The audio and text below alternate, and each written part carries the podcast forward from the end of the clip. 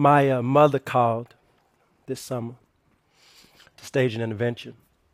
Uh, she'd uh, come across a few snippets of my memoir, which wasn't even out yet, and she was concerned.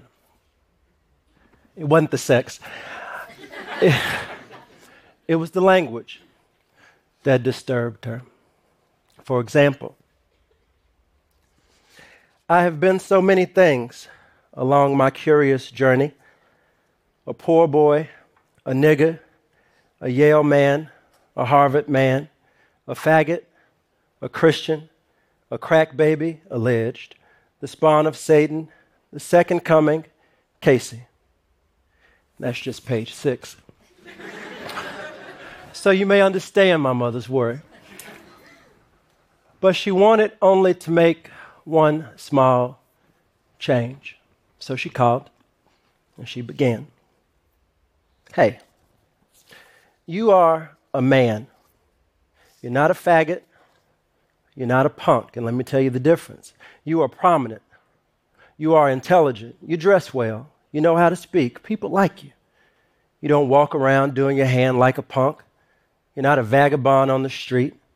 You are an upstanding person who just happens to be gay. Don't put yourself over there when you are over here. She thought she'd done me a favor. And in a way, she had. Her call clarified what I am trying to do with my life and in my work as a writer, which is to send one simple message that the way we're taught to live has got to change. I learned this the hard way. I was born not on the wrong side of the tracks, but on the wrong side of a whole river, uh, the Trinity, uh, down in Oak Cliff, Texas. I was raised there in part by my grandmother, who worked as domestic, and by my sister, uh, who adopted me a few years after our mother, who struggled with mental illness, disappeared. And it was that disappearance that began when I was 13 and lasted for five years that shaped the person I became, the person I later had to unbecome. Before she left, my mother had been my human hiding place. She was the only other person who seemed as strange as me, um, beautifully strange, some mix of Blanche Dubois from A Streetcar Named Desire and a 1980s Whitney Houston. I, I'm not saying she was perfect, just that I sure benefited from her imperfections. And maybe that's what magic is, after all a useful mistake. So when she began to disappear for days at a time, I turned to some magic of my own. It struck me as from above that I could conjure up my mother just by walking perfectly from my elementary school at the top of a steep hill all the way down to my grandmother's house, placing one foot and one foot only in each sidewalk square. I couldn't let any part of any foot touch the line between the square. I couldn't skip a square, all the way to the last square at the last blade of grass that separated our lawn from our driveway. And I bullshit you not, it worked. Just once, though. But if my perfect walk could not bring my mother back, I found that this approach had other uses found that everyone else in charge around me loved nothing more than perfection, obedience, submission. Or at least if I submitted, they wouldn't bother me too much. So I took a bargain that I'd later see in a prison, a Stasi prison in Berlin, on a sign that read, He who adapts can live tolerably. It was a bargain that helped ensure I had a place to stay and food to eat a bargain that won me praise of teachers and kin, strangers, a bargain that paid off big time, it seemed, when one day at 17, a man from Yale showed up at my high school to recruit me for Yale's football team. Felt as out of the blue to me then as it may to you now. The Yale man said, everybody said, that this was the best thing that could ever happen to me, best thing that could happen to the whole community. Take this ticket, boy, they told me. I was not so sure. Yale seemed another world entire, a cold, foreign, hostile place. On the first day of my recruiting visit, I texted my sister an excuse for not going. These people are so weird. She replied, You'll fit right in. I took the ticket and worked damn hard to fit right in.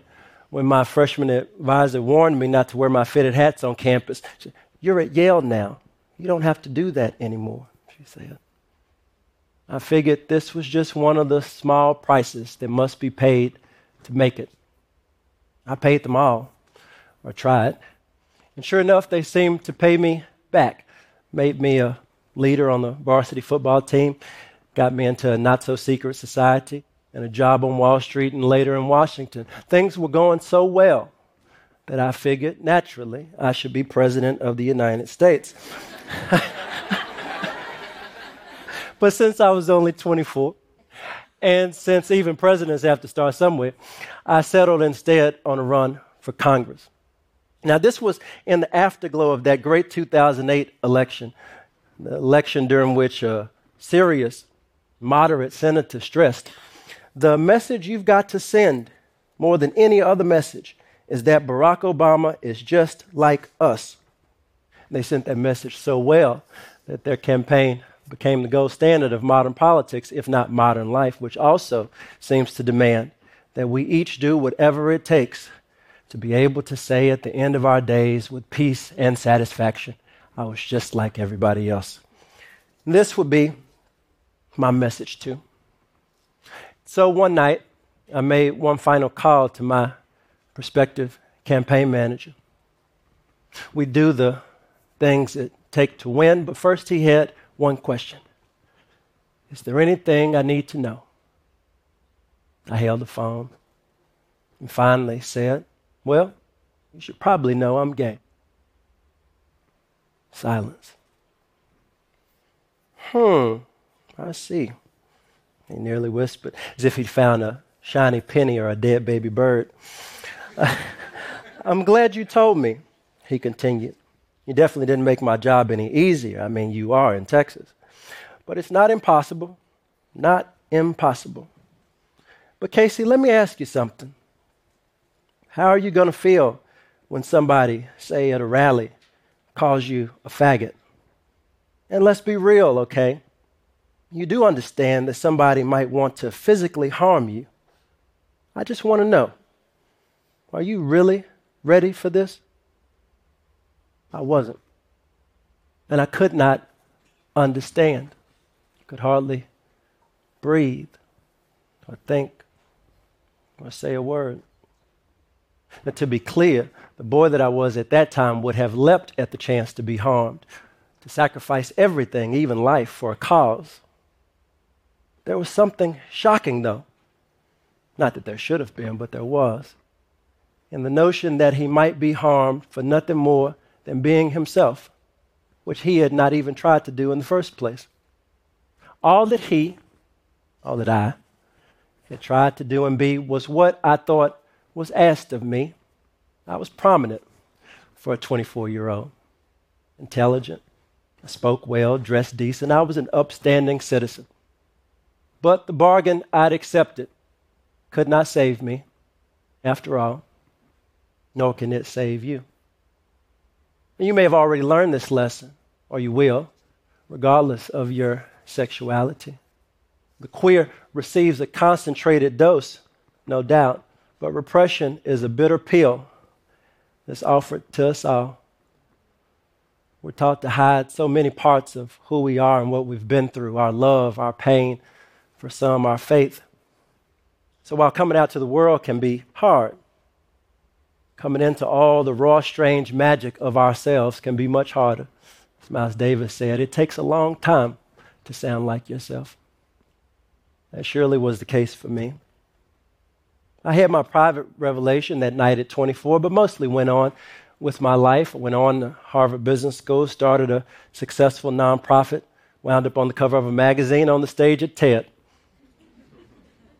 I had achieved by my late 20s about everything the kid is supposed to achieve.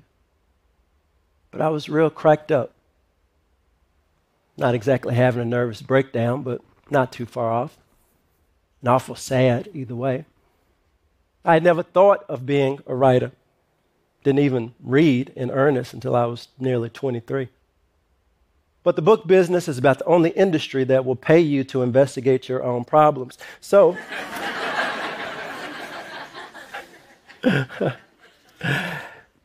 so I decided to give it a try, to trace those cracks with words. Now, what came out on the page was about as strange as I felt at that time, which alarmed some people at first. A respected writer called to stage his own intervention after reading a few early chapters. And he began, much like my mother Hey, listen, you've been hired to write an autobiography. It's a straightforward exercise, it's got a beginning, middle, and end, and it's grounded in the facts of your life. And by the way, there's a great tradition of autobiography in this country, led by people on the margins of society who write to assert their existence. Go buy some of those books and learn from them. You're going in the wrong direction. But I no longer believed what we are taught that the right direction is the safe direction. I no longer believed what we are taught that queer lives or black lives or poor lives or marginal lives. I believed what Kendrick Lamar says on Section 80. I'm not on the outside looking in, I'm not on the inside looking out. I'm in the dead fucking center looking around.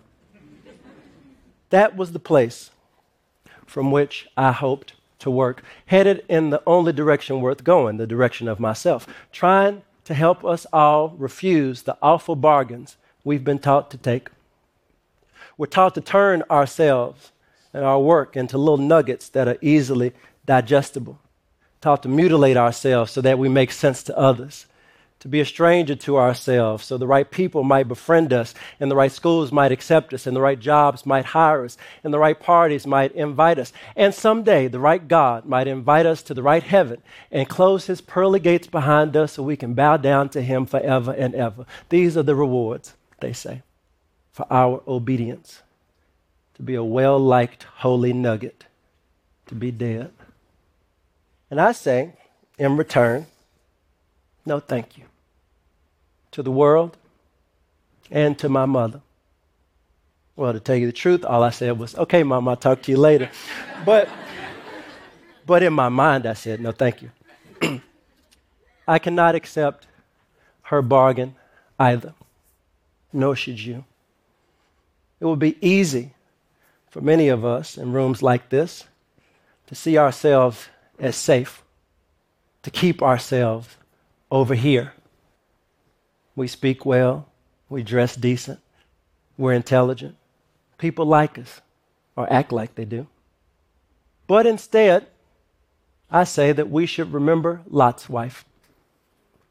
Jesus of Nazareth said it first to his disciples Remember Lot's wife. Lot, in case you haven't read the Bible recently, was a man who set his family down in Sodom in the midst of a wicked society that God decided he had to destroy. But God, being cruel, yet still a sap in part, rushed two angels out to Sodom to warn Lot to gather up his folks and get out of Dodge. Lot heard the angels' warning, but delayed.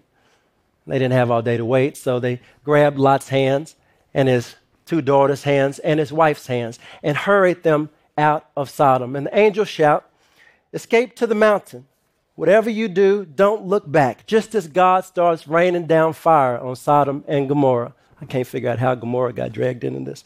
But Lot and his folks are running, fleeing all that destruction, kicking up dust while the Lord rains down death. And then, for some reason, Lot's wife looks back. God turns her into a pillar of salt. Remember Lot's wife, Jesus says. But I've got a question. Why did she look back? Did she look back because she didn't want to miss the mayhem? Wanted one last glimpse of a city on fire? Did she look back because she wanted to be sure that her people were far enough from danger to breathe a little easy? I'm so nosy and selfish, sometimes those likely would have been my reasons if I'd been in her shoes. But what if something else was going on with this woman, Lot's wife? What if she could not bear the thought of leaving those people all alone to burn alive, even for righteousness' sake? Isn't that possible? If it is, then this backward glance of a disobedient woman may not be a cautionary tale after all. It may be the bravest act in all the Bible, even braver than the act that holds the whole book together crucifixion. We are told that up on Calvary, on an old rugged cross, Jesus gave his life to save everybody, billions and billions of strangers for all time to come. It's a nice thing to do. Made him famous, that's for sure. but Lot's wife was killed, turned into a pillar of salt, all because she could not turn her back on her friends, the wicked men of Sodom. And nobody even wrote the woman's name down. Oh, to have the courage of Lot's wife. That's the kind of courage we need today. The courage to put ourselves over there. The courage that says that either all of us have to be faggots or none of us can be faggots, for any of us to be free. The courage to stand with other vagabonds in the street, with all the wretched of the earth, to form an army of the least of these, with the faith that from the naked crust of all we are, we can build a better world. Thank you.